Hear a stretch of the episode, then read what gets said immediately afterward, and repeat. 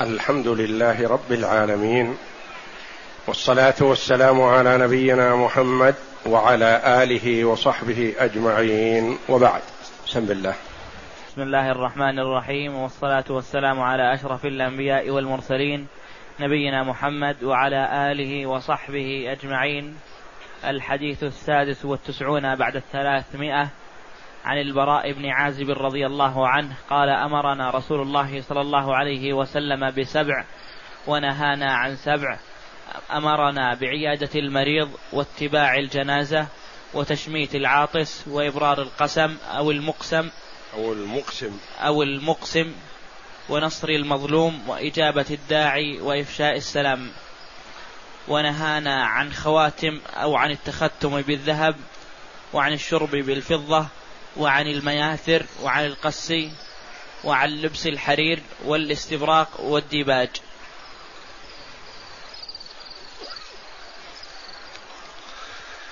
هذا الحديث عن البراء بن عازب رضي الله عنه عنه في الصحيحين وفي غيرهما والإمام البخاري رحمه الله أورده تحت عدد من الأبواب في صحيحه.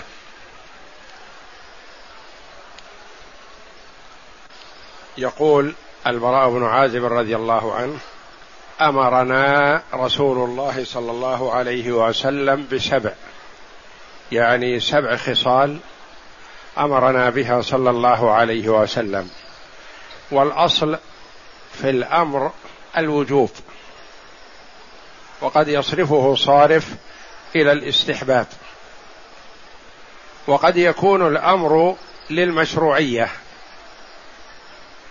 الأمر للمشروعية مشروعية هذا الشيء ثم يؤخذ وجوبه أو استحبابه من أدلة أخرى. أمرنا بسبع ونهانا عن سبع. يعني أمرنا بسبع خصال نفعلها ونهانا صلى الله عليه وسلم عن سبع خصال نجتنبها.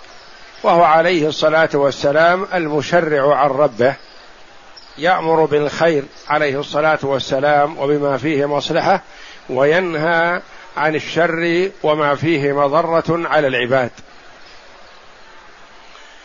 أمرنا بعيادة المريض.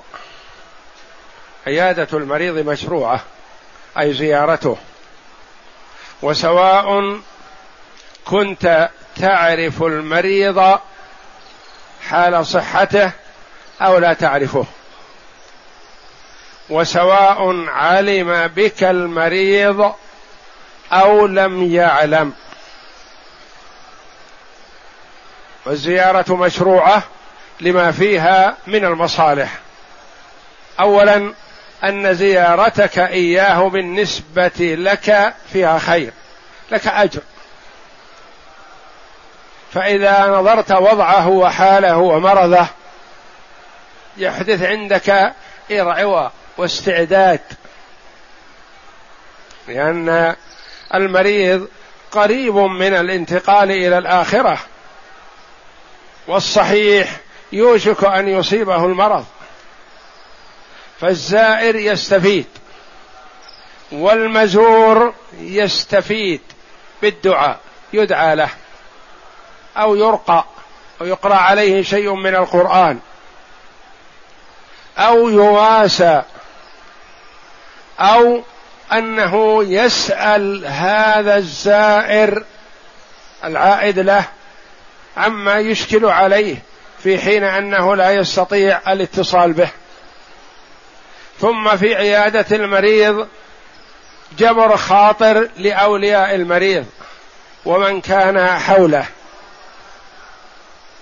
يسرهم هذا ويستأنسون به. وسواء كان المريض في حال وعي وإدراك أو في حالة غيبوبة. فالنتيجة والثمرة حاصلة سواء علم بك المريض أو لم يعلم. لأن بعض الناس يقول مثلا الرجل في غيبوبة لا فائدة من زيارته نقول لا فيها فائدة. فيها فائدة لك أنت ولك أجر. وكونك تقرأ عليه شيء من القرآن أو تدعو له وفيها جبر خاطر لمن حول المريض من أهله وذويه وجابر بن عبد الله رضي الله عنه يقول زارني النبي صلى الله عليه وسلم وبعض الصحابة وأنا لا أعي في إغماء. فالنبي صلى الله عليه وسلم زار الصحابي والصحابي في إغماء ما يدري عنه. فلما رآه النبي صلى الله عليه وسلم بهذه الحالة توضأ في ماء ثم صب عليه فأفاق رضي الله عنه. ببركة الماء الذي مس بشرة النبي صلى الله عليه وسلم. فزيارة المريض مشروعة سواء عرفته أو لم تعرفه وسواء كان في حال إدراك أو في حال غيبوبة. فالزائر مأجور والمزور مستفيد من هذه الزيارة.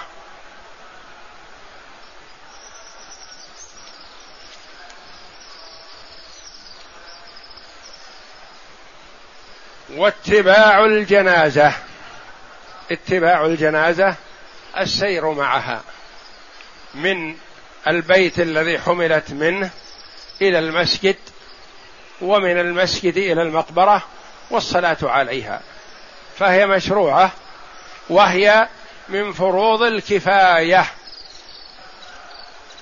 وفرض الكفاية إذا قام به من يكفي سقط الإثم عن الباقين. والأجر لمن باشر هذا. فإن لم يقم بتجهيز الجنازة من يكفي أثم كل شخص علم عن ذلك وتكاسل وتأخر. فالاتباع شيء والتجهيز شيء آخر. تجهيز الجنازة من فروض الكفاية. والاتباع سنة. فإذا اتبع المرء الجنازة وصلى عليها وتوقف فله قراط من الأجر والقراط كالجبل العظيم. وإن صلى عليها وسار معها حتى تدفن فله قراطان. وهذا فضل عظيم وحث من النبي صلى الله عليه وسلم على هذا. وهذا من حق المسلم على أخيه المسلم. وفيه فائدة للميت وفيه جبر لخاطر ذويه وأولاده ومن كان معه من أهله. وتشميت العاطس. التشميت الدعاء. يدعى له. وهذا يلزم منه أن يسبقه أن يحمد الله جل وعلا.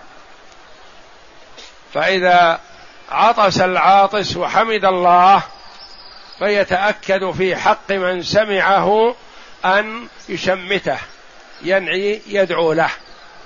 يقول يرحمك الله. والتشميت قال بعضهم الأصل فيه في اللغة فرح.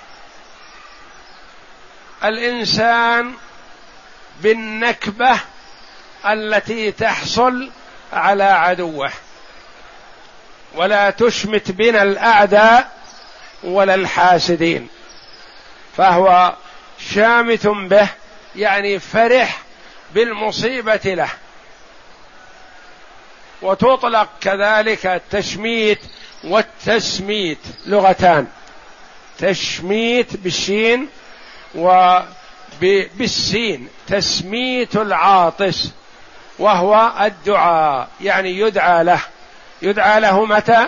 إذا حمد الله. وأما إذا لم يحمد الله جل وعلا فلا يشمت.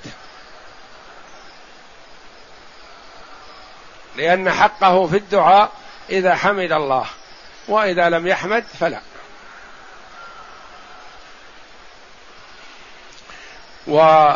الدعاء هذا قالوا إن العطاس يحرك الإنسان ويؤثر عليه ويزعجه. فأنت تدعو له بأن يسلم من هذا الإزعاج والأثر بأن الله جل وعلا يرحمه ويعافيه. فتقول يرحمك الله.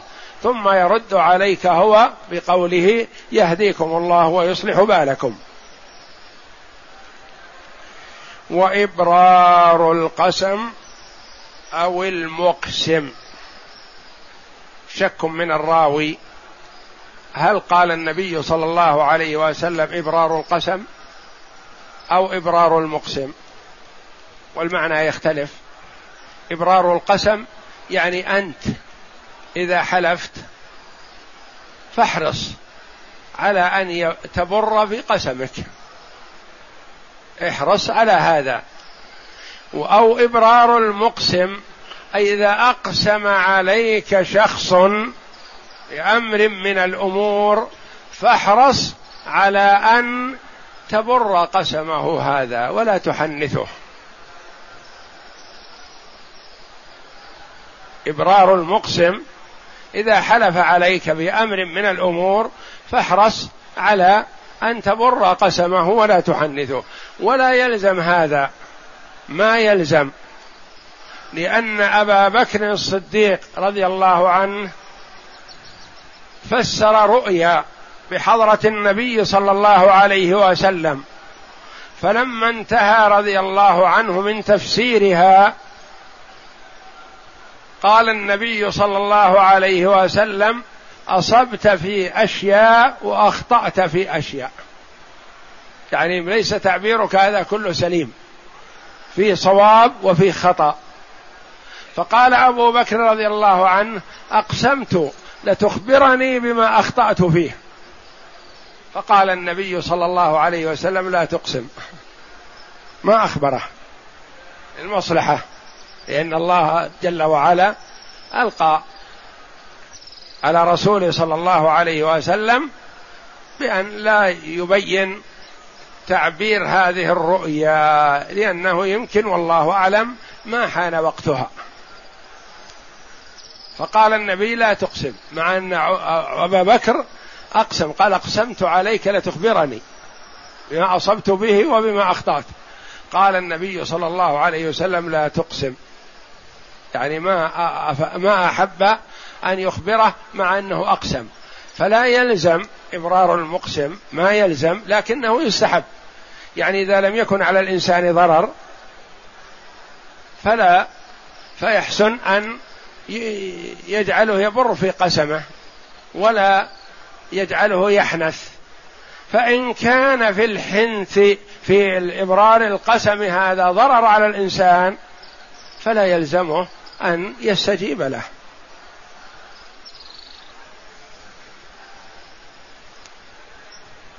ونصر المظلوم. هذه من الأمور التي أمر بها النبي صلى الله عليه وسلم. نصر المظلوم. وجاء عن النبي صلى الله عليه وسلم في الحديث الآخر انصر أخاك ظالما أو مظلوما. قال يا رسول الله أنصره إذا كان مظلوم.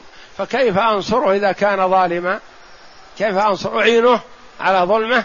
قال لا تكفه عن ظلمه فذلك نصر له. تمنعه تحجزه عن ظلمه. هذا نصر له لأن تماديه في الظلم ضرر عليه. وهو في حاجة إلى مناصرة إخوانه المسلمين فمن يمنعه عن ظلمه ينصره. وهنا قال عليه الصلاة والسلام ونصر المظلوم. ونصر المظلوم من الأمر بالمعروف والنهي عن المنكر. ونصر المظلوم من كف الظالم والأخذ على يده. لكن هذا بشروط. ألا أي أن يتمكن المرء من النصر. أما إذا كان سيتعب ولن يحصل المقصود فما يلزمه. أن لا يكون هناك ضرر على المرء في نصر المظلوم. إذا كان في يستطيع نصر المظلوم لكن ربما يجر على نفسه الضرر. نقول لا يا أخي ما يلزمك أن تضر نفسك. إذا كنت تتمكن من نصره ولا يحصل عليك ضرر بهذا فانصره. تتمكن من نصره وسيحصل عليك ضرر. أنت نقول لا. الزم العافية. تريد نصره لكن تعرف أنك ما تستطيع. ما يلزمك. اذا متى يتأكد في حق المرء؟ إذا تمكن من نصره ولم يحصل عليه ضرر. لأن الأمور والأحوال والأزمنة تختلف. أحيانا يكون المرء يستطيع نصر هذا المظلوم لكن يجر على نفسه ضرر هو يتضرر. فلا يلزمه ذلك. وإجابة الداعي إجابة الداعي إذا دعاك المرء فأجبه. والإجابة من حيث هي مشروعة. وتختلف أحوالها. إذا كانت لوليمة عرس ولا منكر فتجب الإجابة. غير وليمة العرس لا تجب الإجابة بل تشرع وتستحب. إذا كانت وليمة عرس وفيه منكر ما تلزم الإجابة. إذا كانت وليمة عرس وعليك ضرر ما تلزم الإجابة. كحال كثير من الولائم اليوم مثلا على المدعو ضرر يتضرر لأنه يدعى لوليمة العرس مثلا بعد صلاة العشاء فيذهب ولا ينتهي ولا يؤد يحصل المقصود إلا بعد منتصف الليل. هذا ضرر على المرء ما يلزم الإجابة. يلزم الإجابة إذا كان شيء عادي يعني بعد صلاة العشاء شيء معقول فتجيب وليس هناك ضرر. أما إذا كان هناك ضرر أو منكر فلا يلزم. إذا كان هناك منكر وتستطيع تغيير المنكر فيلزم كذلك لأنها تجمع بين الإجابة وبين تغيير المنكر. أما إذا كان هناك منكر ولا تستطيع تغييره فلا تلزم الإجابة حينئذ. وإفشاء السلام إفشاء السلام إفشاء الشيء تكثيره. سلم على هذا وعلى هذا وعلى هذا وعلى من عرفت وعلى من لم تعرف. ما دام أنه مسلم تبدأه بالسلام. تحرص على أن تبدأ. والسلام البدء به سنة. ورد السلام واجب. وهذه من الأمور التي يعايى بها فيقال سنة أفضل من واجب. سنة أفضل من واجب. التي هي السلام سنة. ورد السلام واجب. والبدء بالسلام أفضل من الرد وأعظم أجرا. والنبي صلى الله عليه وسلم حث على هذا في أحاديث كثيرة وفي قوله صلى الله عليه وسلم ألا أدلكم على شيء إذا فعلتموه تحاببتم أفشوا السلام بينكم. لأنه يوجد المحبة والإلفة بين الطرفين وإلا إذا تلاقيا وأعرض هذا وأعرض هذا وجدت النفرة. والقسوة والابتعاد بعضهم عن بعض بخلاف ما إذا قال السلام عليكم وقال الآخر وعليكم السلام. والله جل وعلا يقول وإذا حييتم بتحية فحيوا بأحسن منها أو ردوها. فالأفضل أن يرد بأحسن. إذا قال السلام عليكم تقول وعليكم السلام ورحمة الله. وإذا قال السلام عليكم ورحمة الله تقول وعليكم السلام ورحمة الله وبركاته. فإذا لم يحصل زيادة فعلى الأقل تردها. بعض الناس يجهل فلا يؤدي الواجب يرد ردا ما يسقط الواجب. إذا قال لك المرء السلام عليكم تقول أهلا. هذه ما تكفي. ما تكفي. ما رددت السلام إلى الآن. تقول وعليكم السلام. وإذا جئت بقولك أهلا ومرحبا أو حياك الله أو نحو ذلك من الدعوات فهذا حسن. لكن تقتصر على كلمة ما تؤدي الغرض ما تبرأ ذمتك. وإنما ترد السلام والله جل وعلا يقول وإذا حييتم بتحية فحيوا بأحسن منها أو على الأقل ردوها. قلوا عليكم السلام. يقول السلام عليكم. قل وعليكم السلام. فالمسلم إذا سلم على أخيه يجب على المسلم عليه أن يرد السلام بلفظه أو بأحسن منه.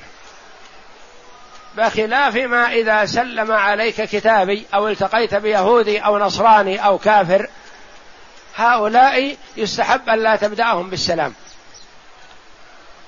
فلا تبدأهم بالسلام. وإذا بدأك هو بالسلام تقول وعليكم. لأنك لا تدري ما يقول. وقد مر بنا قريبا أن يهوديا مر بالنبي صلى الله عليه وسلم فقال السام عليك يا أبا القاسم. فقال النبي صلى الله عليه وسلم وعليك. أو كما قال عليه الصلاة والسلام. فقالت عائشة رضي الله عنها وكانت عند النبي صلى الله عليه وسلم بل السام عليكم واللعنة والغضب. قال النبي صلى الله عليه وسلم مهلا يا عائشة لا تغضبي. قالت أو ما سمعت ما قال؟ قال بلى سمعت. ان النبي صلى الله عليه وسلم أدرك قول اليهودي قال السام ما قال السلام لكنه أدغمها حتى يظن أنها السلام. والسام الموت. فاليهودي يدعو على النبي صلى الله عليه وسلم بالموت. قال أو ما سمعت ما قلت؟ قلت وعليكم. فيستجاب لنا فيهم ولا يستجاب لهم فينا. والنبي صلى الله عليه وسلم ما شتمه وما سبه. لأنه ذو خلق كريم. وإنك لعلى خلق عظيم. فإذا بدأك الكافر بالسلام فرد عليه بقولك وعليكم. حتى إن كان أتى بلفظ سيء يرجع عليه لفظه. لأنهم هم عندهم من البغض والحقد والكراهية للمسلمين الشيء الكثير. فما يقول السلام عليكم وإنما يقول السام يعني الموت.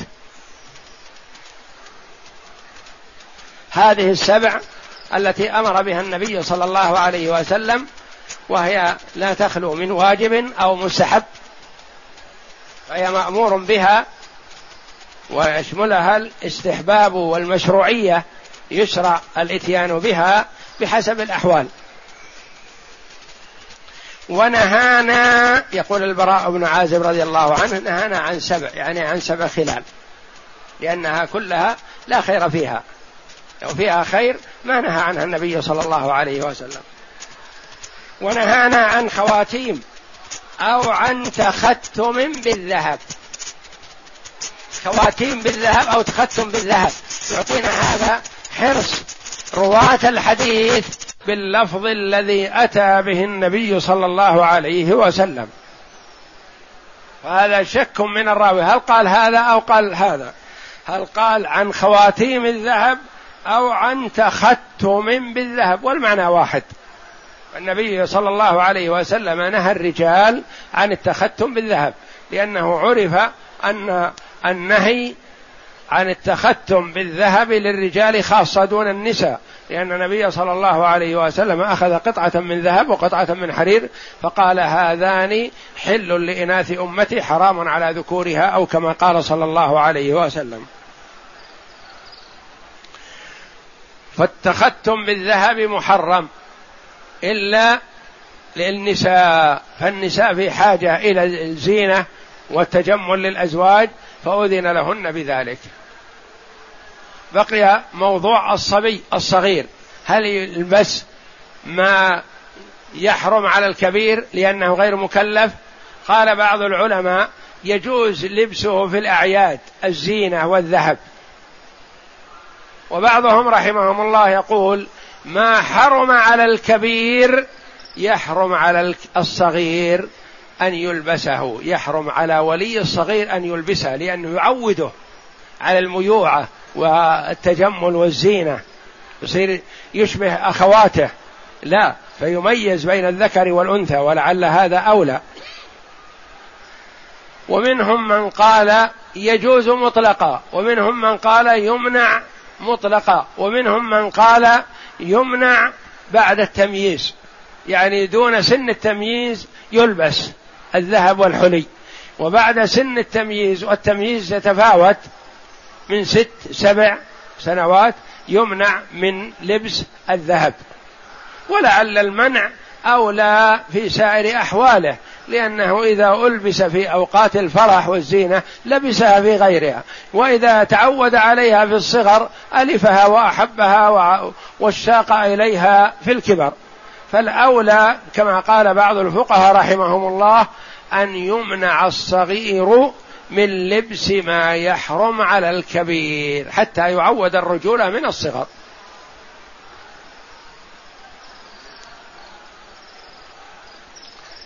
وعن شرب بالفضة. شرب بأكواب الفضة. والشرب النهي عن الشرب يقاس عليه سائر الاستعمالات. فالرجل لا يجوز له أن يستعمل الذهب ولا الفضة سائر الاستعمالات إلا خاتم من فضة. دون التختم من الذهب فهذا لا يجوز. يتخذ خاتم من فضة لا بأس عليه. خاتم من فضة. ويباح له من الذهب ما دعت الحاجة إليه أو كان من آلة الحرب.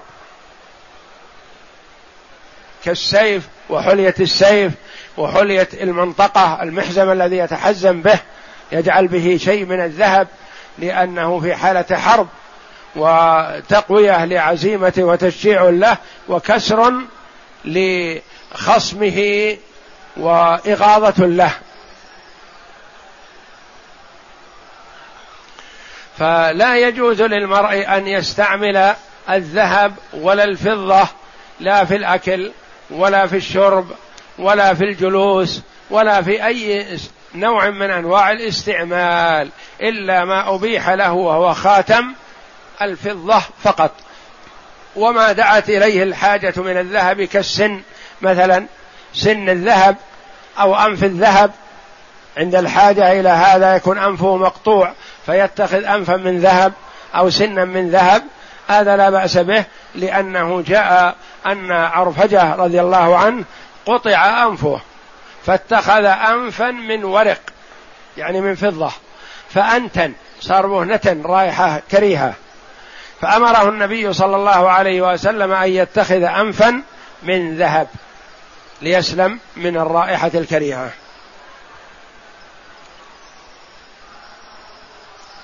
وعن المياثر. المياثر والواحدة منها مئثرة. مئثرة. والمياثر اختلف فيها أهل اللغة ما هي والأكثر على أنها الشيء الذي يوضع تحت مركب الراكب على الفرس أو البعير. يعني يكون تحته يركب عليها إذا ركب على فرس أو ركب على بعير يكون يحط شيء يوقيه. فإذا وضعه من قطن أو قماش أو نحو ذلك جائز. وإنما إذا كانت من مياثر الحرير لأن الغالب أنها تستعمل من الحرير ويستعملها الأعاجم فنهينا عن اتخاذها. فلا نركب على الحرير ولا نجلس عليه. والنساء كذلك لا تستعمله وإنما تلبسه. المرأة لها أن تلبس الحرير. لكن ما يجوز لها أن تتخذ الفراش من الحرير لأن الفراش لا زينة فيه لها.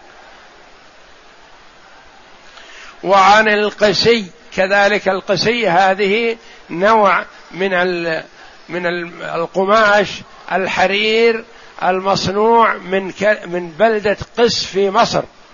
قال نسبة إليها وهو لباس يرد من الشام ومصر من زمن النبي صلى الله عليه وسلم وهو نوع من الحرير. فنهى النبي صلى الله عليه وسلم عن لبسه للرجال. وجاء إلى النبي صلى الله عليه وسلم حلل فوزعها عليه الصلاة والسلام بين الصحابة فأعطى عمر رضي الله عنه حلة من حرير. فقال يا رسول الله أعطيتني هذه وقد نهيت عن لبس الحرير؟ قال نعم أعطيتك إياها لم آمرك بلبسها فلا تلبسها وإنما بإمكانك أن تهديها أو تلبسها امرأة. تلبسها المرأة لا بأس المرأة تلبس الحرير. فأخذها عمر رضي الله عنه وأهداها لأخ له مشرك. يعني يجوز أن يعطي المسلم المشرك شيئا يحرم على المسلم استعماله ويجوز للمشرك استعماله لأن ما بعد الشرك ذنب. وعن لبس الحرير والاستبرق والديباج. هذه كلها أنواع الحرير. وكل هذه الملبوسات التي نهى عنها ما عدا الوح الخصلة الأولى التي هي الشرب بالفضة والتختم بالذهب ثنتين والخمس كلها تدور على الحرير بأشكاله. عن المياسر والقسي وعن لبس الحرير والاستبرق والديباج. خمس من المنهيات كلها فيما يتعلق بالحرير لكنها بأصناف الملبوسات. والسادسة الفضة والسابعة الذهب. فنهى صلى الله عليه وسلم عن استعمال هذه الأشياء عن لبس الحرير لما فيه لأنه يكسب الرجل ميوعة أو يكسبه الخيلاء أو يكسبه محبة التبذير وصرف الأموال بما لا فائدة فيه. والاستبرق قيل هو ما غلظ من الديباج.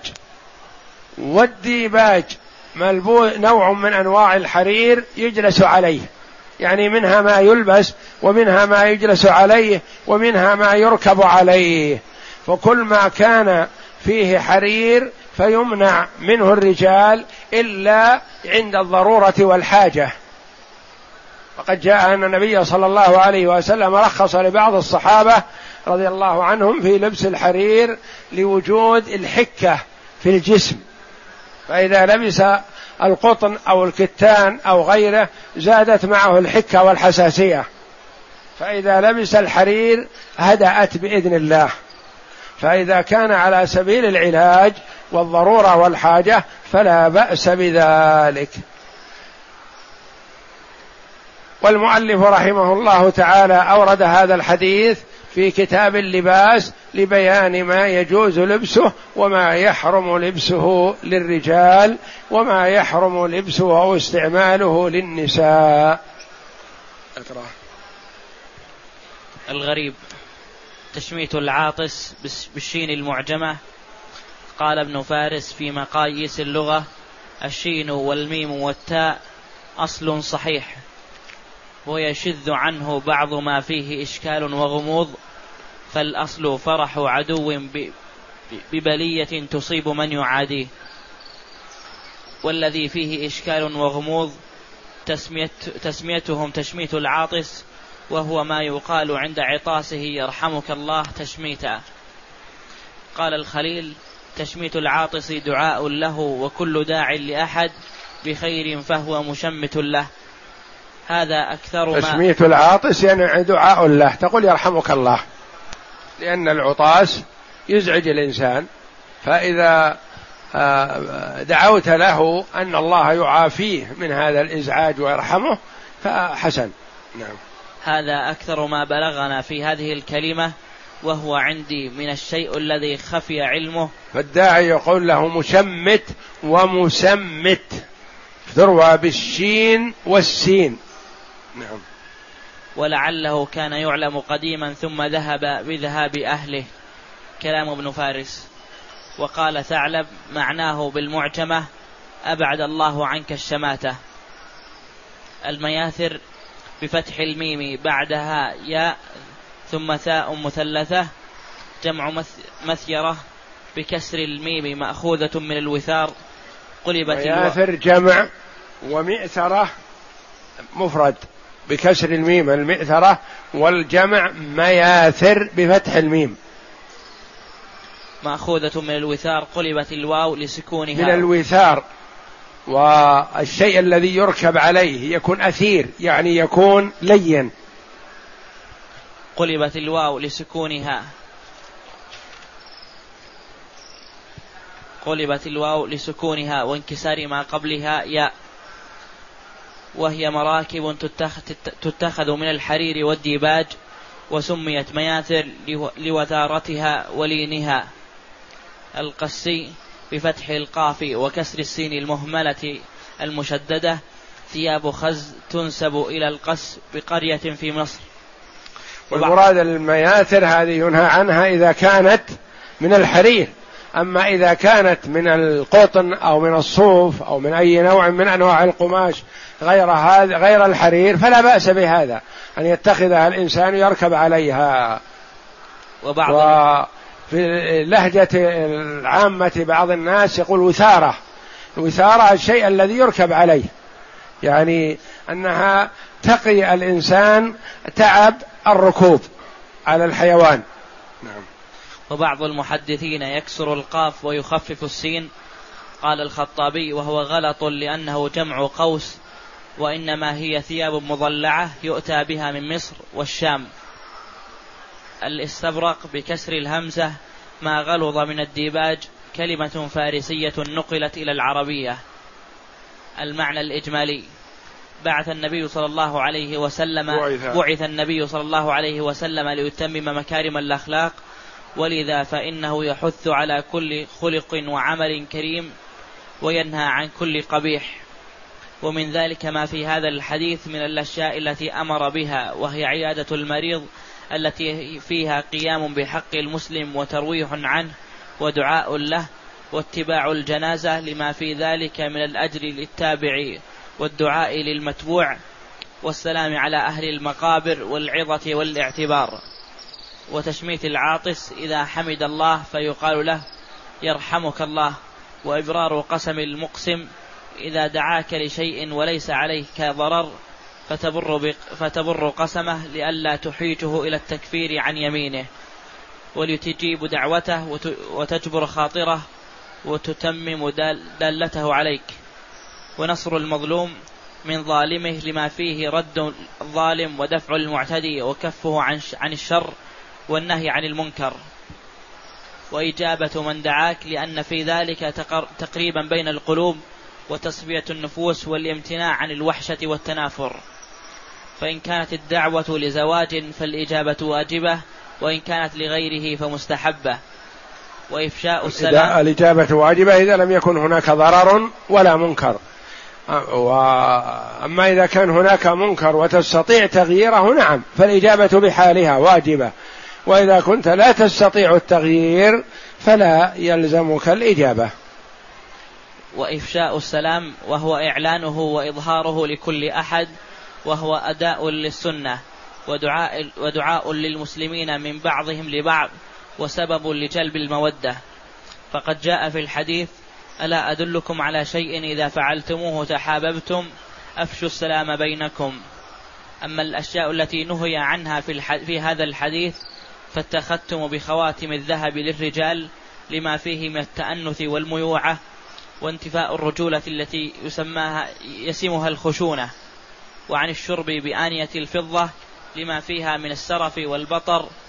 إذا إذ منع الشرب مع الحاجة إليه فسائر الاستعمالات أولى بالمنع والتحريم وعن المياثر والقسي والحرير والديباج والاستبرق وأنواع الحرير على الرجال فإنها تدعو إلى اللين والترف اللذين هما سبب العطالة والدعة والرجل يطلب, يطلب منه النشاط والصلابة والفتوة ليكون دائما مستعد مستعدا للقيام بواجب الدفاع عن دينه وحرمة وحرمته ووطنه. ما يستفاد من الحديث. الأول استحباب عيادة المريض وتجب إذا كان يجب بره كالوالدين أو كان يترتب على تركه مفسدة.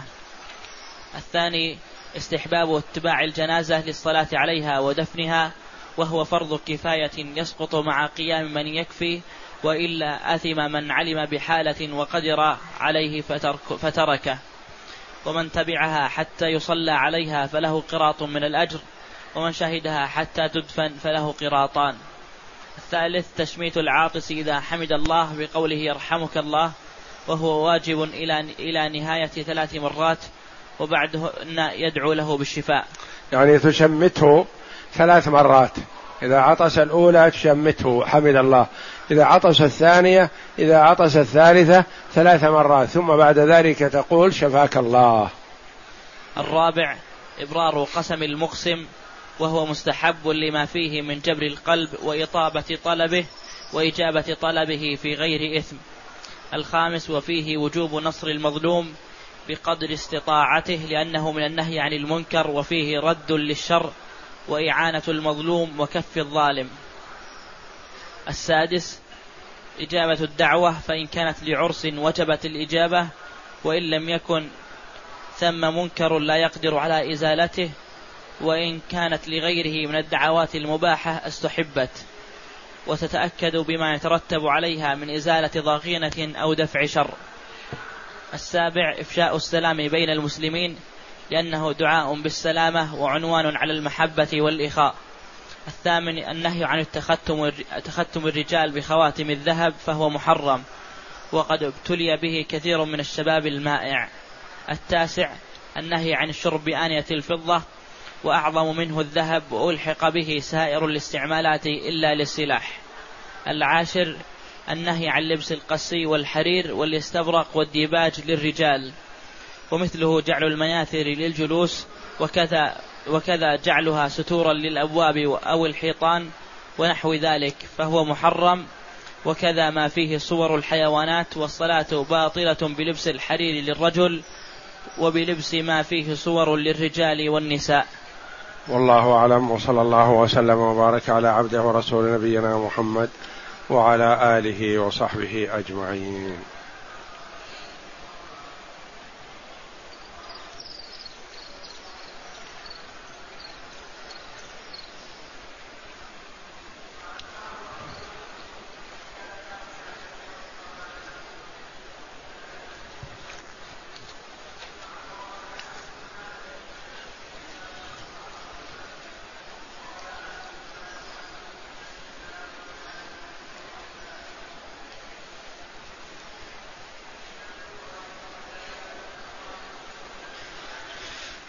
يقول السائل توفي شخص وامرأته لا تدري عنه متى توفي؟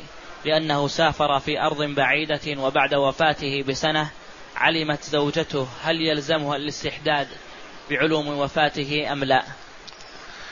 العدة عدة الوفاة مع الحداد تبدأ من تاريخ الوفاة.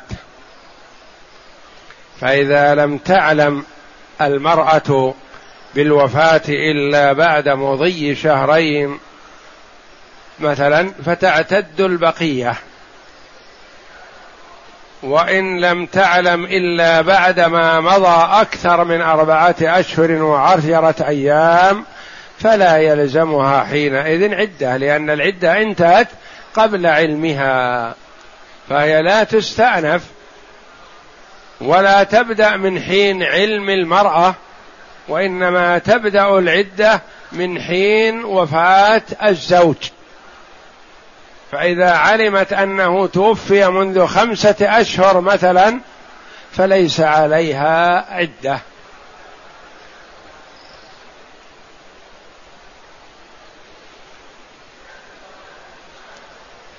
يقول السائل في الدعاء للمرأة المتوفية هل يجوز أن نقول وأبدلها زوجا خيرا من زوجها أم لا يصح؟ لا لا يدعى لها بمثل هذا الدعاء لأنه لم يرد. والرجل ممكن أن يعطى غير زوجته مع زوجته. وأما المرأة فهي لها زوج واحد ولا يتعددون. وقد سألت عائشة رضي الله عنها النبي صلى الله عليه وسلم قال إذا تزوجت المرأة في الدنيا أكثر من زوج مات الأول والثاني والثالث ثم دخلت هي وإياهم الجنة. تكون لمن؟ كلهم تزوجوها الأول أو للأوسط أو للأخير. فقال النبي صلى الله عليه وسلم تخير بينهم فتختار أحسنهم خلقا. حسن الخلق ذهب بخيري الدنيا والآخرة.